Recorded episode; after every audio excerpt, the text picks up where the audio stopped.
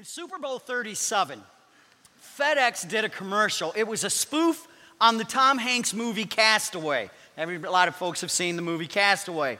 And the commercial was really kind of cute, kind of funny. And if you know anything about the movie, there was this one package that with the volleyball Wilson that kind of kept Tom Hanks going out on this, you know, desert island for five years or so. And of course, in the movie, the last scene is that he delivers the, the package. Well, the commercial has him delivering the package to this lady in, in a suburban area. And before he turns to leave, he says, By the way, and he tells the whole story and he says, Can I just know, since I've been deserted on this island for five years, can I just, can I just see what was in the bag? Can I just see what was in the box? She said, Sure. She opened it up. There was a satellite telephone, a GPS, there was a water purifier, and seeds. Everything he needed to survive on was right there in the box, but he never opened it up. God's Word has everything that you and I need to survive on. We just don't open it up. The average statistic says that you read this book less than three minutes in any given week. That's atrocious. Because what you'd have to survive in life is in this book.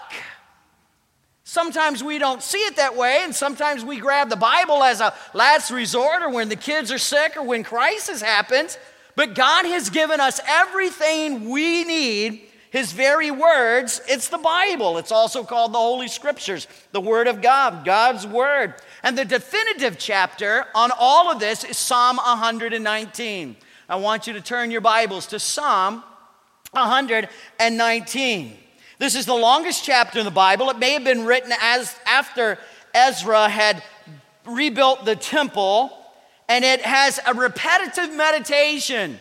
It's 167 verses long with 22 stanzas of eight verses. It's an acrostic psalm. The first eight verses all start with the letter A in the Hebrew alphabet. The second set of of eight verses start with the next letter in the Hebrew alphabet, and so on and so on, until you go through all 22 letters of the Hebrew alphabet. That's why if you have a Bible that has something that looks like Hebrewish, that's just the Hebrew alphabet, like our A, B, C, and D. And so it's a beautiful poem. And then you also have to remember that the Jews, and at this time, there were no printing presses. Gutenberg hadn't, pre- hadn't invented this thing yet. And the Jewish faith was very much an oral faith. By that, I simply mean that fathers told the sons, and friends would sit around the dinner table and talk about the law and retell the story of Moses crossing the Red Sea and retell the story again of, of Mount Sinai and the fire from heaven and the cloud by day and the fire by night. It was a very oral tradition. They were a people that talked very much about the things of God. The people of God in that day were a people that talked very much about the things of God because they realized that what they needed to survive was in God's Word. We are a people who have God's Word but don't talk about it a whole lot except on Sunday mornings.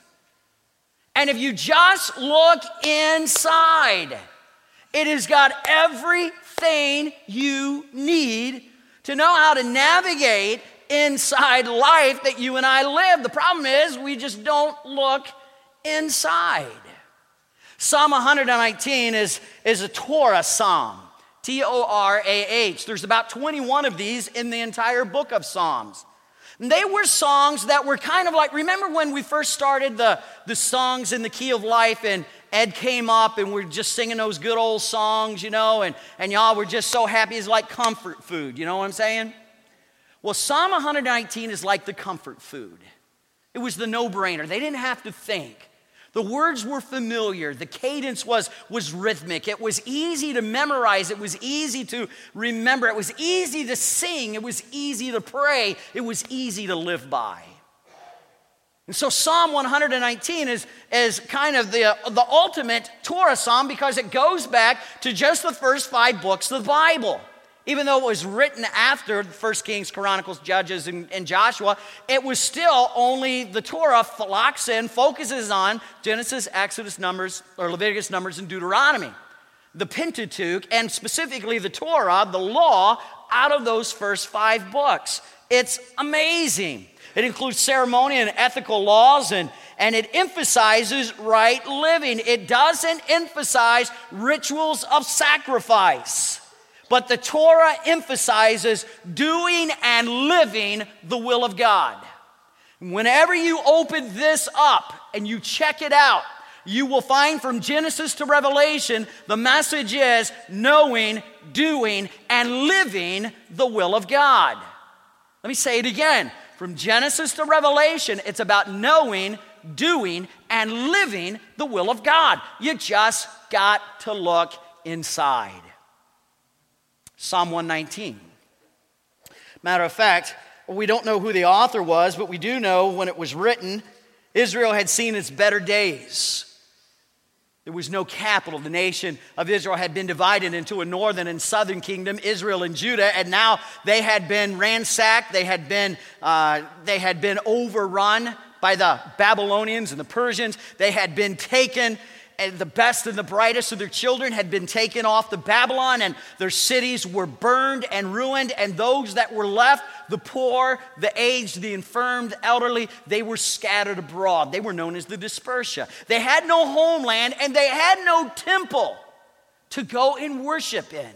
They had no high priest to offer a sacrifice for them because there was no temple. And so the writer of this Psalm 119 says, Listen, we may not have a capital, we may not have the land, we may not have the temple, we may not have the high priest, but we have something infinitely better. We have the Torah, we have God's word.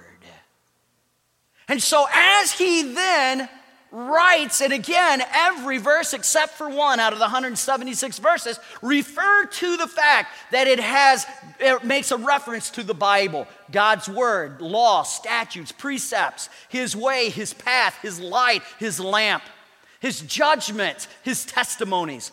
In some way, it always comes back to the word of God.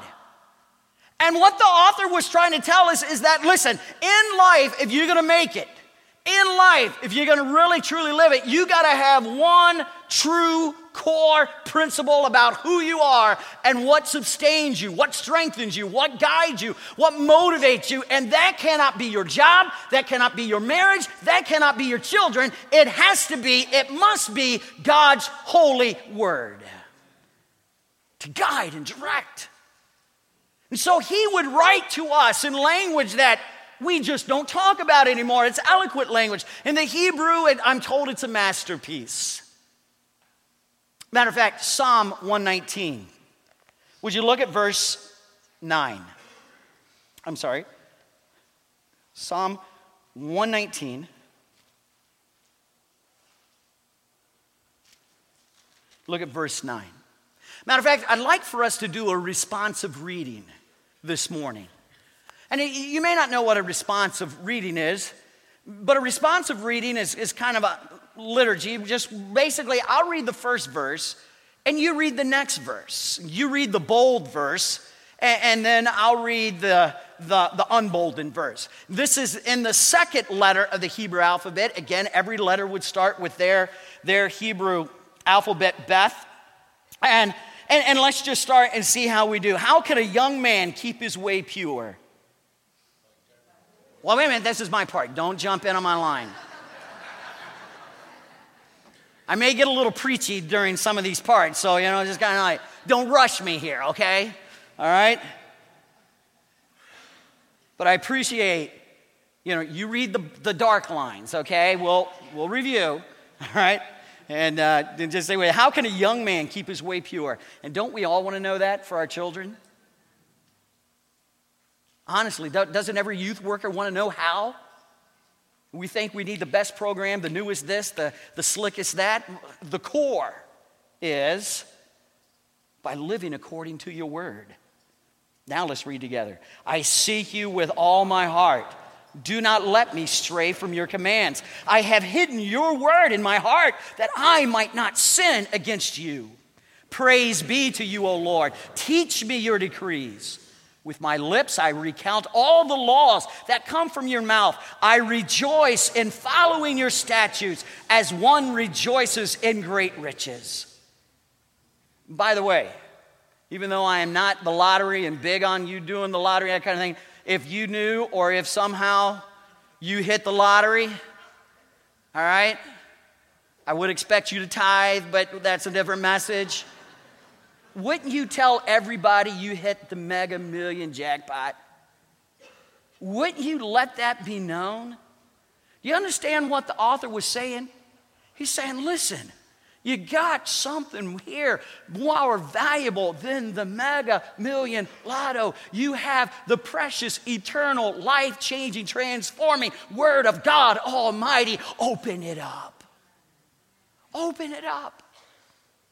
I meditate on your precepts and consider your ways. I delight in your decrees, and I will not neglect your word. Now, some of you are living in clear violation of that last line, aren't you? Some of you are living in neglect of God's word. For some of you, your Bible, if it could talk, probably gets dusted off in January when you make a, a New Year's resolution that you're going to read through the Bible. By the time February rolls around, you can't find it. You dig it out in March because your kid got sick and, and you need something to hang on to. You finally bring it to church with you on Easter Sunday. Yay! But by May, it's back on the shelf with Field and Streams and Reader's Digest.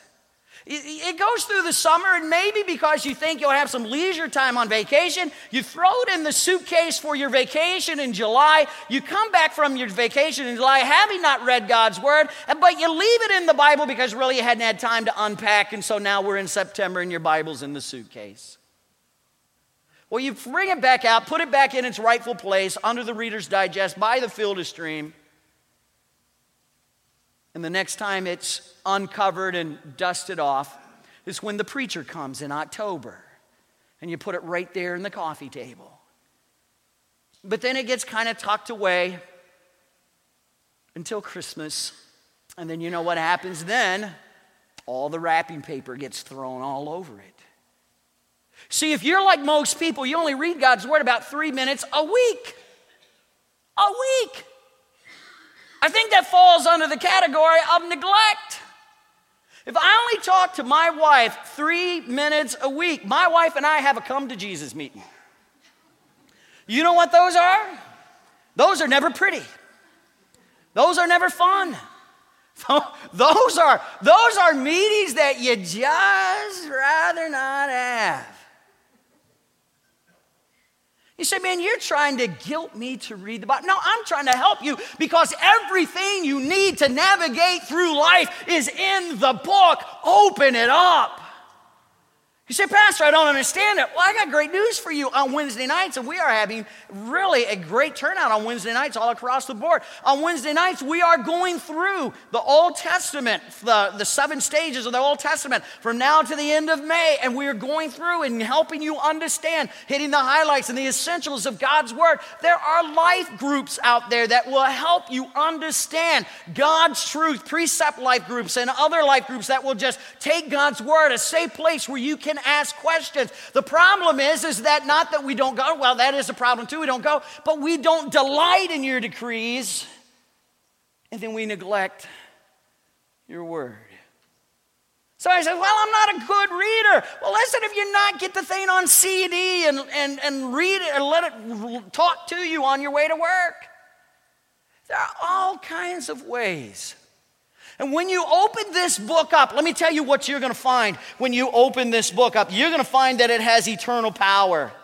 Look at verse 89. Just kind of follow along with me in Psalm 119. Verse 89 says this He says, Your word, O Lord, is eternal, it stands firm in the heavens. Look at verse 160.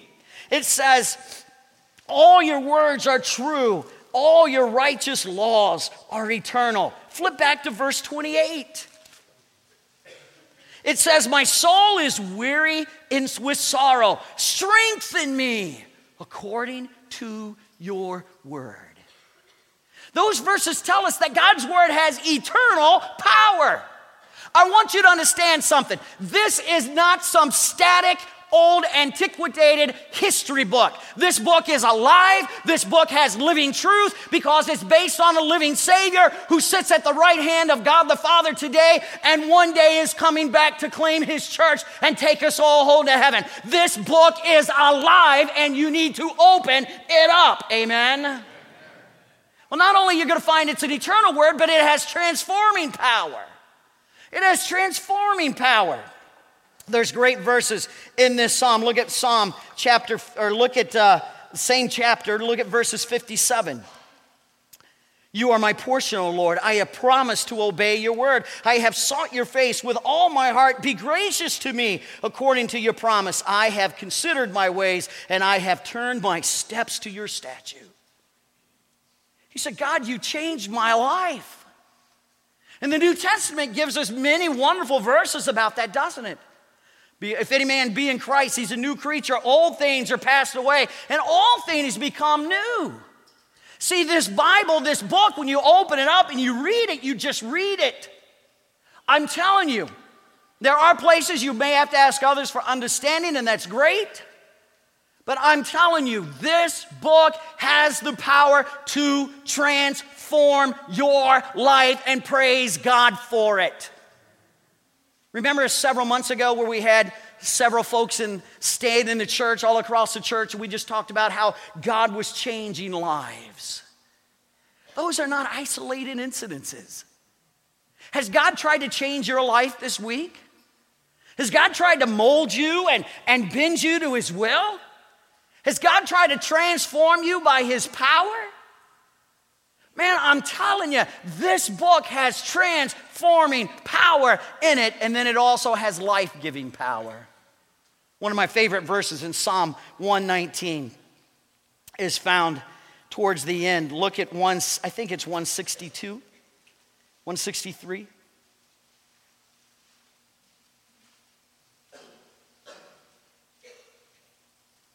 175. Let me live. Let me live. Let me live. The idea in the Hebrew is God, your word gives me life, so let me live in it. Let me live.